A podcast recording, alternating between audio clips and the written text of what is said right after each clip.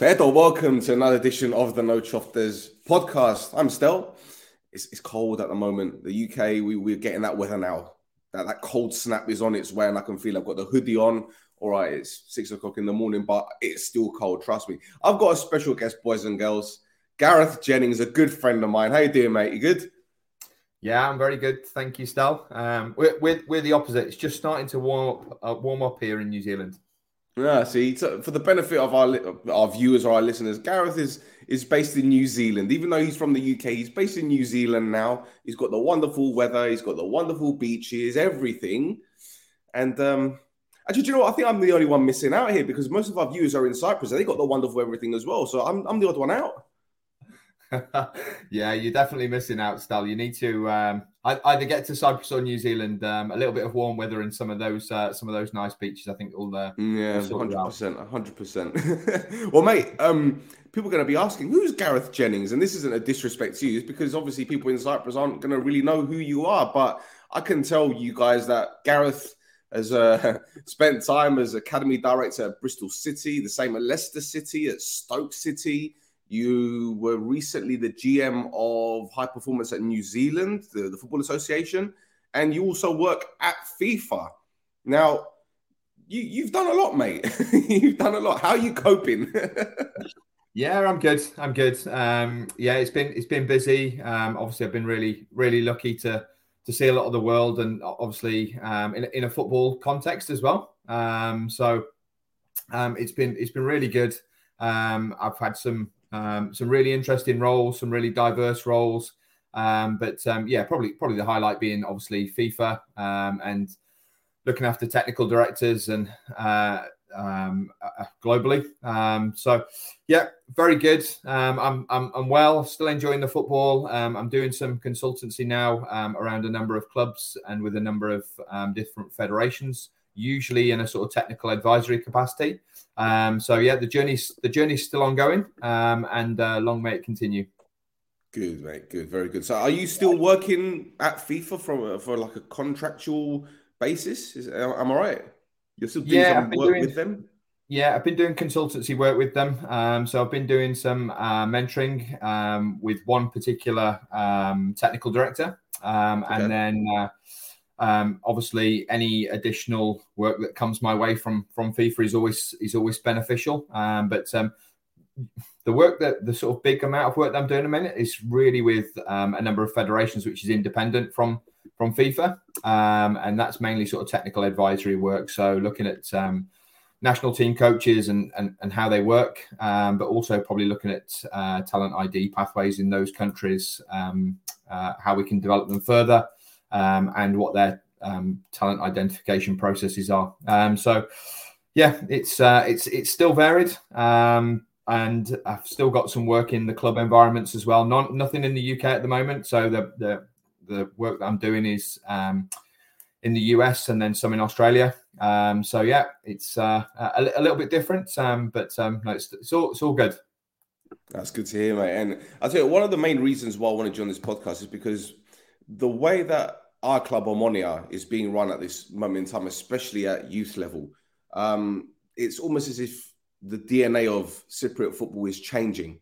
Over the years, we've had hundreds, hundreds of, of non Cypriots playing in the league at the same time. Some clubs fielding mostly foreign players, as we've seen a few times in the Premier League, don't get me wrong. But in Cyprus, it, it became a b- bit of a problem. Uh, young players weren't developing correctly, they weren't given the opportunities. But now, uh, our club on Omonia, we went through a, a, big restructure. I'd say back in maybe 2017, 2018, maybe a little bit before that. Um, and the culture changed quite a lot. And now we've seen the introduction of many youngsters, some of them playing national team football, even as, as teenagers. One of them recently moved to MLS uh, to play for Sporting Kansas. Um, and again, as I said, the the mentality is changing. They're trusting a lot on youngsters, uh, which is, I think, very important. But when you got managers like Henning Berg, who was at our club, giving them opportunities, when you got someone like Neil Lennon, who is who's still at the club, mm. again, continuously giving youngsters an opportunity. G- given your experience, especially talking to other technical directors from abroad, from perhaps developing nations, how important is it for them for youngsters to benefit from first team football, whether it be at the club that they're at or maybe even out on loan to, to a lower league t- uh, club? Yeah. Um, I, I, think sort of first of all, it's it's really um, really important. I think when a when a new manager comes into a club, um, that the owners are really clear around what their um, what, what what their vision is for the club um, and having some really clear objectives for them. Um, so obviously, um, when a manager comes in, th- there's going to be a really clear objective around w- winning games of football. You want to be successful, um, but then what's that commitment around youth development and what does the long term strategy look like for the club? Which is where the the technical director or the sporting director will will come in. Um, they'll support the head coach, um, but they'll be looking at that long term vision and being able to give young players an opportunity as part of that. So if you've got a commitment to um, the sustainability of the club, um, not not just financially, but in terms of players coming through. Um, hopefully, the sporting director is then looking internally before you're looking outside of the building, um, and you're giving players opportunity. Now, sometimes that will be set by the league. So there are some leagues around the world that have some criteria in terms of you must play a number of players who are under 20 or under 21. Um, so it's set by the league. So that's supported. Um, but usually in a professional league, it's it's set by the club. Um, but being able to give players those opportunities to come through, um, gain experience at first team level, um, or e- even things like being able to travel with the team, um, being able to train on a regular basis, so they get into that environment, so they're used to it, um, is is hugely beneficial. Uh, and and look, you usually don't know until that player stepped into that environment, um, until they've actually got on the pitch. You know, there's, there's there's been some surprises where you know there's been a number of injuries in clubs and players have had an opportunity to go in and, and play. Um, and and they've surprised people. You know, they they, they do they jump out at you. Um, you don't know what how they're going to transition into that environment and um, uh, how they'll adapt at that particular time. Um, so yeah, if you've got if you've got a manager that's bought into the philosophy of the club, um, like you say, um, Henning Berg and, and, and, Neil Lennon have, have, have done that, uh, have come in and given players opportunities. Um, you know that's that's great, um, and and long may it continue. Um, we, we have some big challenges globally where you know you don't you don't get young players getting those those opportunities to come in or be in and around the first team, and, and sometimes the regulations or the rules don't lend themselves to it either. Um, so, yeah, it's great. You know, if you've got a club philosophy, the owners are setting it. It's really clear objective for the head coach, and and that's been supported throughout the club. Um, you know, it sounds like it's uh, it's heading in the right direction. Oh, absolutely, and you know what, mate? I, am sure you've noticed this as, as well, but you've got clubs like, for example, Liverpool. They've got academies everywhere. They've got one in Texas. I know there's one in Cyprus as well. They've got them scattered all over the world, and I'm guessing the primary uh, the primary reason for doing that is to get more talent on board and and cast the net wider, so to speak. But how do you think that affects clubs within those regions? And I'm using Cyprus again as an example because I know there's a, there's an academy out there, Liverpool Academy. But obviously, when you got a small island of maybe a million people, and there are maybe six, five or six big teams, and when I'm talking about you know size wise, I'm talking about history, I'm talking about finances as well because again, I'm sidestepping here, but Omonia probably aren't the richest club in Cyprus. There, there are two clubs with Soviet owners, should I say, um, who are now uh, pumping a lot of money into their academies, which is not bad. But when you got the likes of Liverpool with their academies in in little regions like that, how do you think that affects the clubs on the island in terms of their recruitment for bringing in youngsters and, as you said, talent ID? Yeah, I think there's there's probably it's probably sort of twofold. Obviously, there's, I think there's probably a commercial um, perspective to that as well, um, where actually, you know, they, they're trying to sort of spread the global name of the club. Um, uh, how much that um, academy is then connected back to the professional academy in the club environment. Um, sometimes it can be really loose. Um, however, we're well aware of the impact that that can have on some of the smaller clubs based in, in, in certain countries. Um, so it's a it, it is a real challenge. Um, what's what I would say, um, and and I speak to clubs about this in New Zealand and in, Australia and in the US, and is is just making sure actually the focus is on on yourselves because it's you, you, can't affect what you you know what you can't control. Um, so actually making sure that you get a really good environment for your own academy. Um, there is that professional um, pathway that exists where players are getting opportunities to progress into the first team.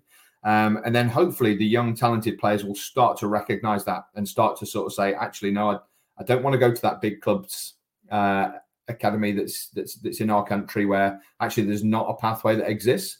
I can now see that actually the best opportunity for me is going to be to go into this particular club. Um, but yeah, certainly it's going to have a it's certainly going to have an impact. Um, and and look, we know some of these big clubs have got global names, and like you say, uh, Liverpool, Man City, Chelsea um, from from the UK, Real Madrid, Barcelona, uh, Bayern Munich. They, are huge globally. They've they've got academies all over the all over the world. Um, but I think the professional clubs in those particular countries if they have a really good environment that young people want to be involved in and want to go to where um, you know their their potential is recognized um, they enjoy going there they love the environment um, I, that that for me would be where I'd sort of focus my time and just say look let's get this environment right let's make it so that there's a really clear transparent pathway for young people uh, but they actually love coming here um, I, I think when you when you get the club right, it's a club that people love going to. So, you know, when people talk about Leicester winning winning the league, it was a club that people, you know, players love to go to. So they've done really well with young players coming through and the progress in the club because the environment's been been right um, and a really good environment to go to. Players just love being there, um, and that's how you they were there when they won the league, though, weren't you? If I'm not mistaken, were you there when they won the league? Yes. Yeah, yeah, yeah, yeah. I was, I was there when they went. atmosphere there, mate. ah, yeah, had, yeah, I think yeah, you had a few cans. Yeah, is that right? You had a few cans. yeah, I think there was. I think there was one or two, one or two flowing. Um, probably the bit that people don't know about uh, Leicester winning the Premier League it was that um, they had more um, um, more minutes for um, Premier League debuts than any other team in the league at that yep. during that particular year.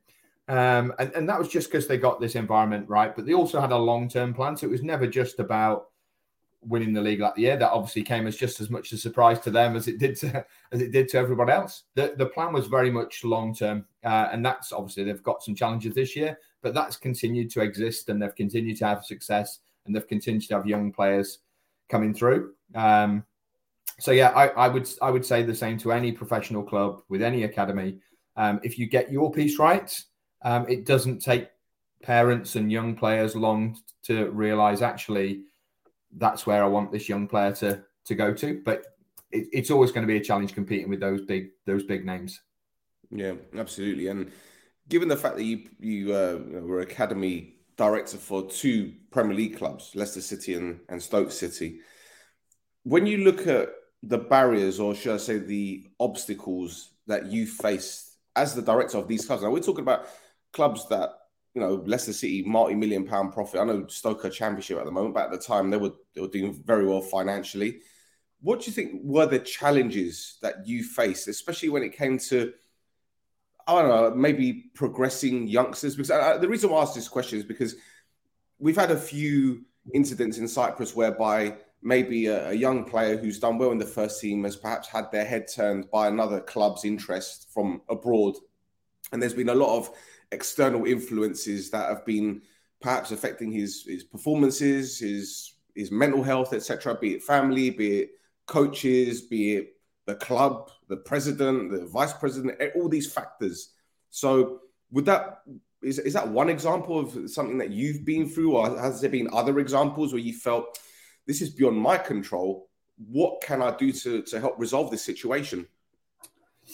Yeah, I would. Um, so in, in the UK, they'll talk a lot around the sort of the FA's four corner model, which is uh, technical and tactical um, and physical on one side, and then um, psychological and social on the other. And probably the, the bit where there's the biggest focus or the biggest amount of expertise is that sort of technical, tactical, and the and the physical elements, um, where there's a real big focus.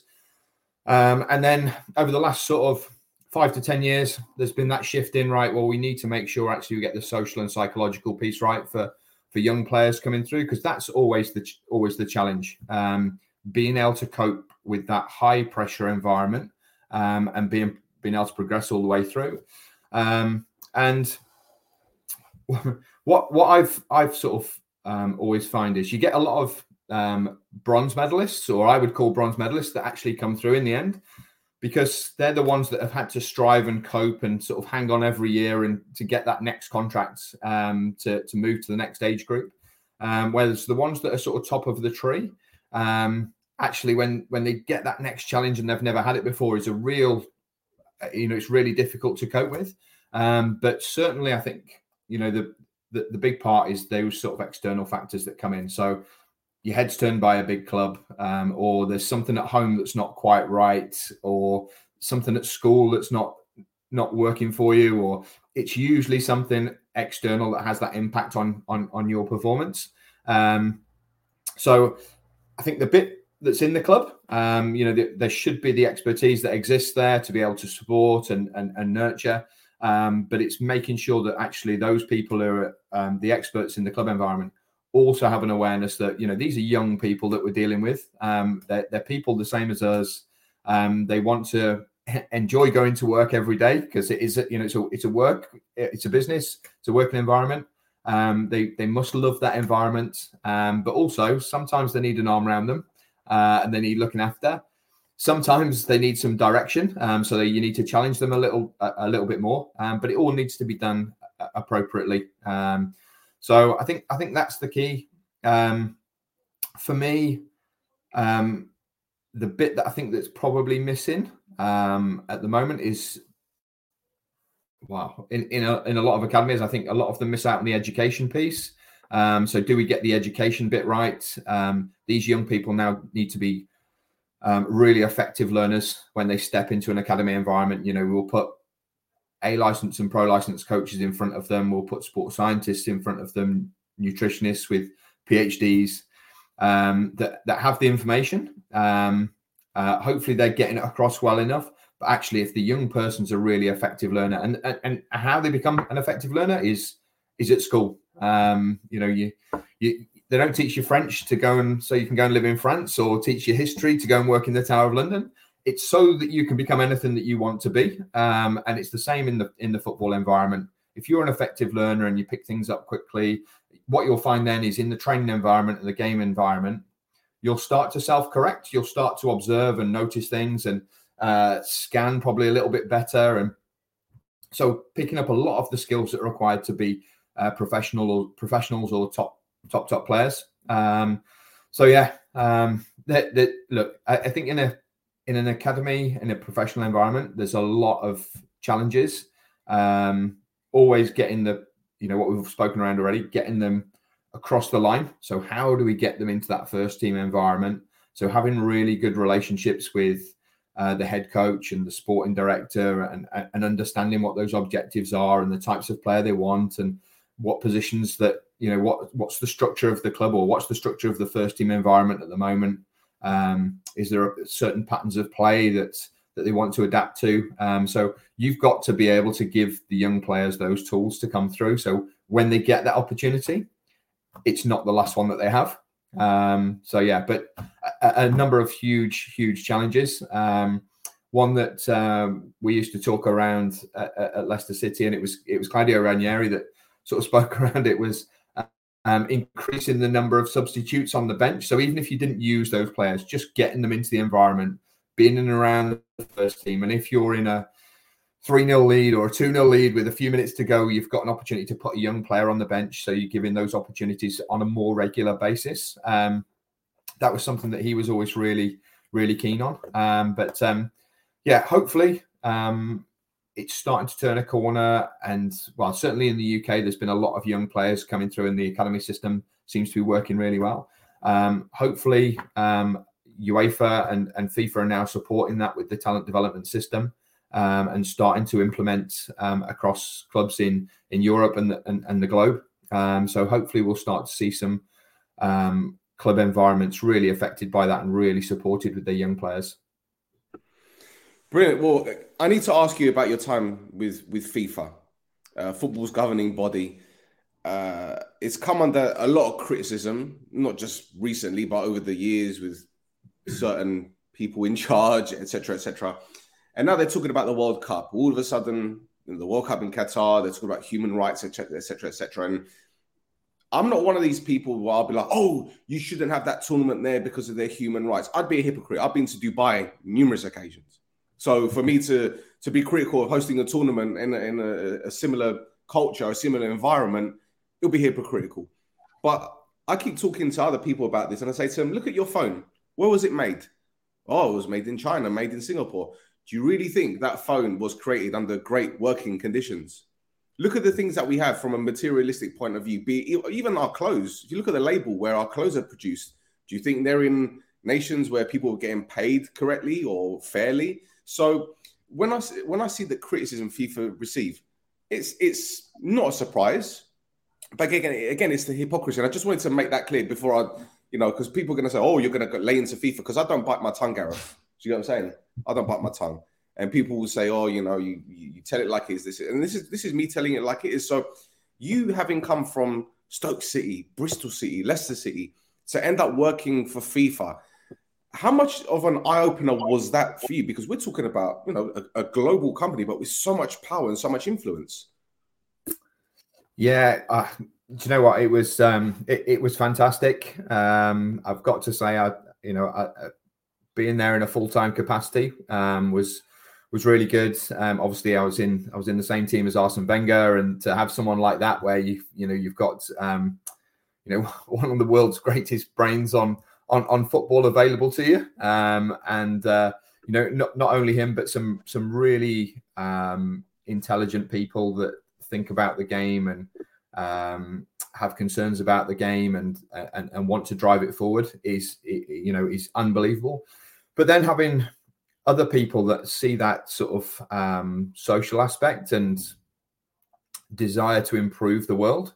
Um, so, hey, look, I would I would never endorse um, some of the challenges that we've got in human rights in certain countries. Um, what I would say is, I, I genuinely believe that FIFA um, want to have the World Cup in Qatar so they can have an impact and make a difference. Um, so I, am I'm I'm hoping it's there for that for that particular reason. Um, um, but yeah, for for me personally, it was it, it, it was great. And and look, I had a Had a huge responsibility um, looking after after the technical directors. Um, so we had 200, 211 globally. Um, but um, again, great people to work with. Um, people that thought differently across the game um, about different things and had different views to myself. But FIFA had generated this environment where people were given a platform to speak and air their views and to share ideas. Um, and that's that's really what what we wanted. We wanted this diverse environment where um, we could we could look at the game um, and not necessarily agree on it, but try and find the best ways forward to improve the game, make it more competitive, um, produce more and better players um, in, in in the future, um, and come up with you know different ideas around that. So you know when they talk about the biannual World Cup um, attached to that, so we, we we know with the biannual World Cup there would be a number of challenges with leagues globally, um, but attached to it they also looked at having annual World Cups for under 17s and under 20s, um, which which makes complete sense from a player development perspective um, that actually it's not based on the age that you come through or the age group that you're in. Um, actually, every year there's an opportunity to play at a World Cup for the under 17s and under 20s uh, uh, across the world, um, so that everyone gets that opportunity. Because you know, as we've spoken about before, unless you're put on that global stage and given opportunity, you, you, you never know. Um, so yeah, for me, it was uh, you know it was a great opportunity. They're a, a really good organisation to work for. Um, I know they've historically had a number of a number of challenges, um, but hopefully they're now they're moving in the right direction. Um, and you know, going to countries like Qatar, I really hope it can have the impact that we want it to have, not just on a football perspective, but also for for the lives and welfare of some of the people that um, that, that that live in that country. I think that's a great way to end the show, mate. I know uh, we've been pressed for time, obviously, with the time difference and everything. I've got a child that has just woken up, so I'm going to have to rush. You've got a child that needs picking up, so you're going to have to rush. But Gareth, thank you for joining us on the podcast, mate. Um, you know, I, am going to put your your LinkedIn profile in the in the um, synopsis so people who are on the platform can perhaps get in touch with you clubs in Cyprus because I know various clubs watch this pod and various members of staff. They might want to ask you questions and hey, maybe you can go to Cyprus one day and, and do some courses or you know just cast the net a little bit wider. What do you reckon? Yeah, no, no problem at all. I'm more than happy for anyone that wants to link in or feels to need any support, whether that be one of the professional clubs or a, a you know a grassroots academy, whatever it may look like. Um, more than happy to help and support. And uh, yeah, I would love to uh, get out to Cyprus and go and visit at some stage. And uh, hopefully, I can get you there there as well, Stel. Thank you very much. Brilliant. Well, boys and girls, that is it for another episode. We've got Doxa coming Saturday. The international break is done. And then Manchester United on the 6th of October. Woof. Exciting times. So until next time, vamos kamu.